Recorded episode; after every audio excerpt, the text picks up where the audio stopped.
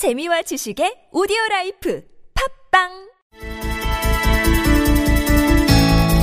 네, 더불어민주당이 오는 이십칠일 전당대회를 열어서 새 대표를 선출을 합니다.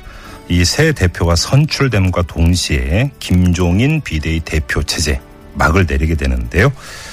자, 김종인 대표는 사실상의 고별 인터뷰를 통해서 또 주목할 만한 이런 발언을 최근에 하기도 했습니다.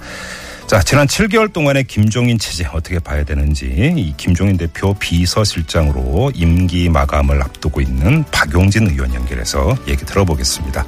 여보세요. 네, 안녕하세요. 네네, 안녕하세요. 네. 자, 김종인 체제 칠 개월 동안 지속이 됐는데요. 자, 어땠는지 예. 자평부터 부탁드리겠습니다. 어, 그러니까 가능성을 열었다고 한마디로 말할 수 있을 것 같아요. 가능성이요? 예, 더불어민주당이 그 제일 야당이 집권할 가능성이 있느냐, 음. 어, 변화할 가능성이 있느냐, 음.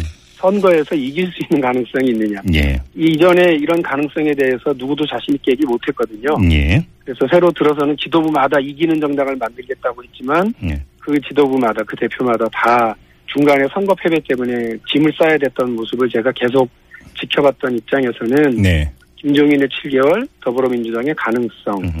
열었다, 이렇게 생각할 수 있습니다. 가능성을 열었다. 예, 예. 자, 바로 이제 그 비서실장으로서 지금 거리에서 김종인 대표와 함께 해오시지 않았습니까? 네. 박용진 의원이 본 김종인 대표는 어떤 사람입니까?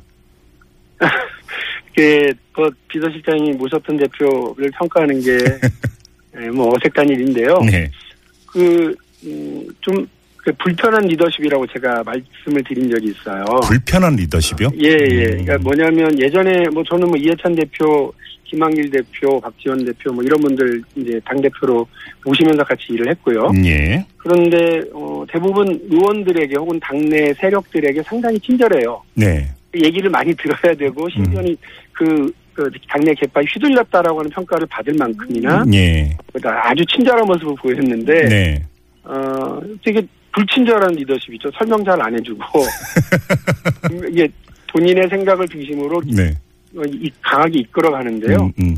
그런데 거기에 대해서 제가 그렇게 말씀을 드렸더니 하시는 말씀이 네. 아니, 정치인이 지도자가 어, 친절한 게 뭘 중요하냐, 성과를 내는 게 중요하지. 네. 네, 그렇게 말씀을 하시더라고요. 음. 평을 하자면 그 가족들에게 친절한 친절하지만 저 무능한 아버지냐, 아니면 음. 어, 아주 뭐 엄하지만 뭔가 가족들에게 어, 혜택을 가져오고 음. 어, 유능한 예. 능력 있는 아버지냐, 뭐 이런 음. 리더십에 좀 차이가 있었던 것 같아요. 혹시 뭐 요즘 요즘 뭐 정치권에서 이제 그 흔하게 나오는 단어가 소통이고, 특히나 네네. 이제 수평적 소통 이런 얘기 많이 하지 않습니까? 네네. 그렇게 본다면 김종인 대표의 스타일이나 이런 게 좀 본권적 아니냐, 이런 지적도 좀 나왔던 것 같은데요. 음, 거기에서 점수를 좋게 줄 수 있느냐, 뭐 보면은 논란의 대상이긴 할 수 있어요. 네. 제가 불친절한 리더십인 것 같으세요, 이렇게 이야기를 했을 때에도 네. 실제로 예전에 못 봤던 리더십이고요. 네. 그런데 그 김종인 대표가 어찌 보면 선출되어서 혹은 어 뭔가 이렇게 평안한 시절에, 평화로운 시절에 음. 어 이렇게 리더의 역할을 맡았던 게 아니라 정말 당이 쪼개지기 직전, 예. 산산조각 나기 직전에 이 당을 어떻게 보면 맡았던 거 아니겠습니까? 예. 거기에서 친절했다면, 혹은 거기에서 뭔가 소통 중심이었다고 한다면 음흠. 그 짧은 기간에 당을 수습하고 짧은 기간에 선거를 치러내서 예. 지금 이 상태까지 끌고 올 수 있었을까라고 생각해보면요. 네네. 위기의 순간에 가장 적절한 리더십을 발휘한 건 확실한 것 같습니다. 알겠습니다. 뭐 지금 뭐 박용진 의원께서 이 김종인 체제에 평가를 한다면 가능성을 열었다, 이렇게 이제 그 평가를 해 주셨는데, 근데 지금 네. 김종인 대표 같은 경우는 이제 최근에 이제 그 당 내부에서 정체성 논란이 있지 않았습니까? 네. 이거에 대해서 김종인 대표 같은 경우 이런 식으로 가면은 결국은 오히려 집권 가능성을 더 떨어뜨리는 것 아니냐라는 요지의 발언을 여러 차례 했었습니다. 예, 예. 그러니까 그 정체성 논란이라고 하는 게요. 예. 그 저건 적어도 노선 농쟁. 뭐 저희가 한가하게 뭐 외국의 사례를 들기는 좀 뭐합니다만, 네. 그 정당 정치가 발달해 있는 유럽의 경우에 한 삼십 년마다 한 번씩 큰 전당대회를 열어가지고 노선 정리를 하고 강령을 채택하고 이렇게 가지 않습니까? 네네. 더불어민주당의 강령 홈페이지에서 한번 열어보세요. 제가 거기 더불어민주당의 정당 활동을 좀 오래 했고 간부 활동도 했고 국회의원을 맡고 있습니다만 네. 좀 나쁘끄러울 정도 수준의 강령이 적혀져 있거든요.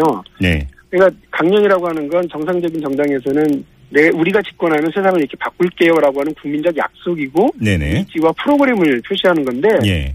그냥 노동자라고 하는 달아다 들어갔다 말았다라고 하는 것으로 음. 그 정체성 논쟁이 벌어진 것 자체가 약간 부끄러웠어요. 예. 그러니까 어, 김종인 대표도 뭐 반 좀 비판적으로 얘기를 했습니다만 노동자들에게 뭐 해준 게 있다고 노동자라고 하는 단어가 빠지고 말고 가지고 정체성 논쟁이 벌어지느냐. 네. 반성해야 된다라고 이제 얘기를 하셨는데 네. 실제로 더불어민주당이 많은 노력을 했었습니다만 음. 노동자 정당이냐 그것도 아니잖아요. 그러니까 네.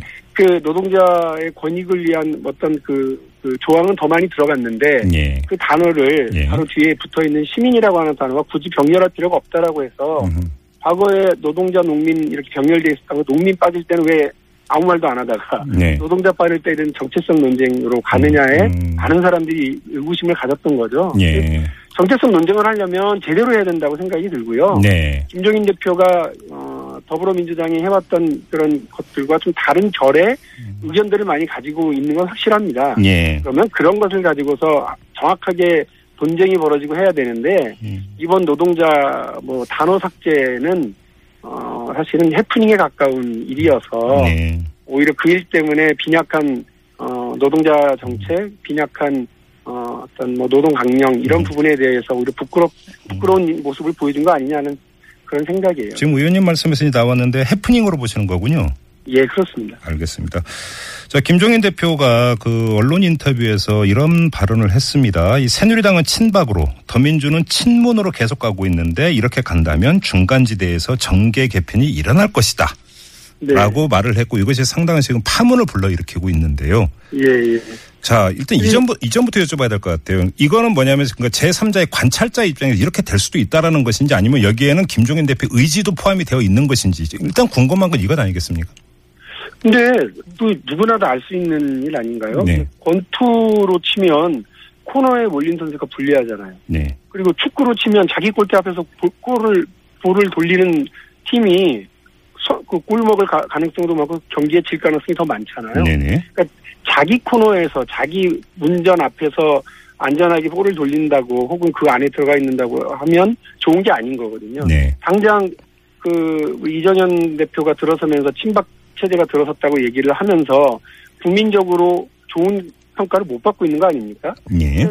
김종인 대표가 볼 때는 어, 여당은 친박으로 자기 코너로 들어갔고 자기 골대 앞으로 지금 골을 몰고 가고 있다고 보고 있는데 예예. 어, 더불어민주당이 대표를 맡고 있는 그리고 앞으로 계속 이 당의 국회의원으로 남아있을 김종인 대표가 볼 때는 음.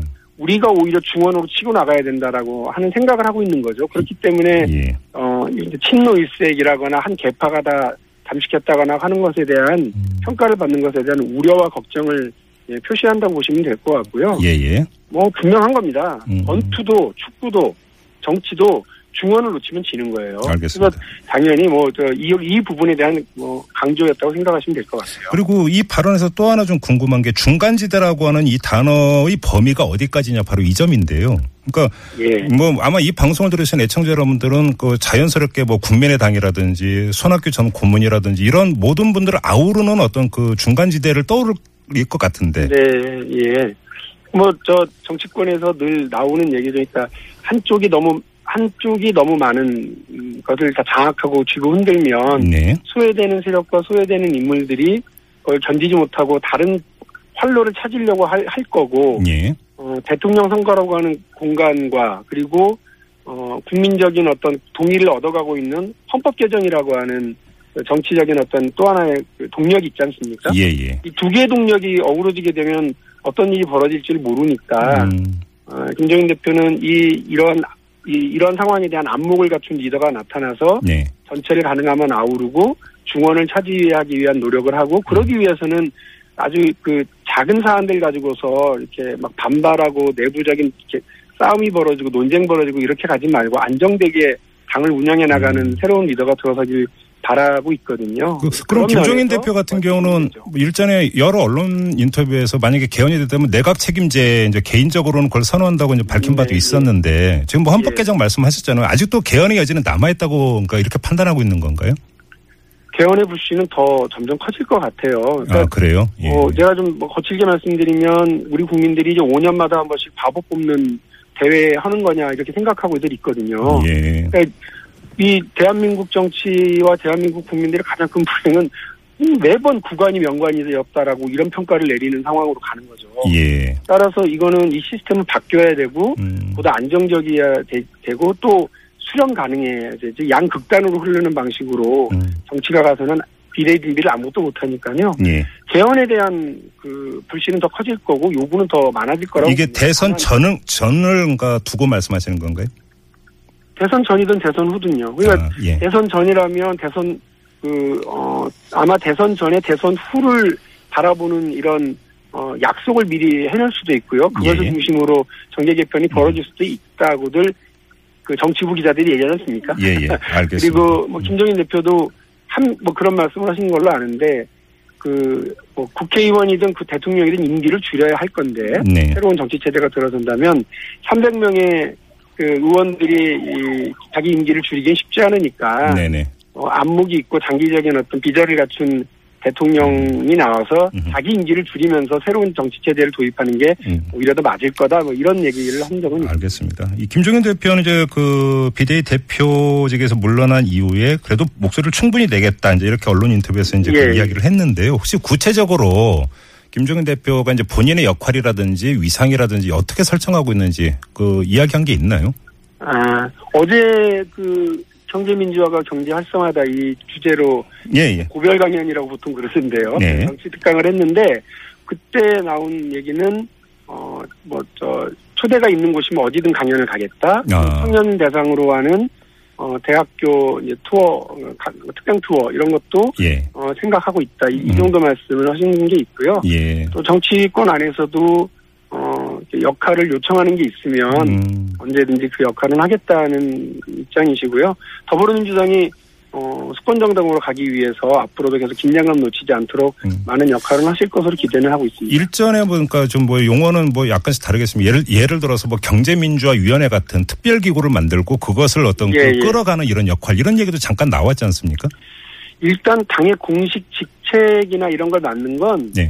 그 후임 이제 곧 선출된 새로운 당 지도부에게 약간 뭐 부담이 될 수도 있겠다는 생각도 있고요. 아, 아, 예. 그래서 아마 공식적으로 뭘 맡지는 않으실 것 같다는 게 제 생각이에요. 아, 그러니까 왜냐하면 네. 공식적으로 직책 맡으면서 전국 투어 다니시고 뭐 강연 다니고 음. 이러기는 아마 뭐 어려울 것 같아요. 만약에 근데 새 대표가 요청을 한다면? 어 그러면 검토하실 수는 있지 않을까요? 아 그렇군요. 당에서 요청 공식적으로 요청인데. 음. 뭐 어, 뭐, 쉽게 그렇게 거절하기는 뭐 어려우실 것 같지만, 네. 어쨌든 지금으로서는 그런 공식적인 체계 안에 들어가시는 음. 그런 건 아닌 것 같아요, 제 아, 생각에는. 알겠습니다. 이쯤 마무리 해야 되는데, 김종인 대표의 임기가 끝남과 동시에 우리 박용진 의원도 이제 비서실장 이제 역할이 끝나는 아, 건 아니겠습니까? 예. 그동안에 어떤 비서실장 역할 어떻게 즐거우셨습니까? 어, 저는 많이 배웠어요. 그러니까 음. 저는 사실은 뭐 다들 기억하시는 분들은 대변인으로 많이 기억하실 텐데, 네네. 대변인은 사실 저 밥 먹을 때 빼고는 계속 입을 열어야 되는 사람이고 비서실장은 밥 먹을 때만 입을 열어야 되는 사람이거든요. 그래서 예. 제가 해왔던 역할과 많이 다르긴 했는데 예. 정치적으로는 저한테는 정말 배움의 기간이었다. 그러니까 저하고 많이 스타일도 다르고 경험도 많이 다르신 뭐 이런 정치의 어떤 대가, 예. 경세가를 당대표로 모시고 당을 같이 이렇게 어 이끌어보는 것 자체가 저한테는 큰 배움이었고요. 이제는 제가 이제 한 명이 국회의원으로 돌아가니까 예, 예. 사실 저는 저, 저 당선되고 삼 일째 만에 비서실장을 맡아서 알겠습니다. 국회의원으로서만의 역할은 좀 많이 못했는데 네. 그 역할에 충실하도록 하겠습니다. 알겠습니다. 자 인터뷰 마무리하죠. 고맙습니다. 의원님. 네. 감사합니다. 네, 지금까지 더불어민주당의 박용진 의원이었습니다.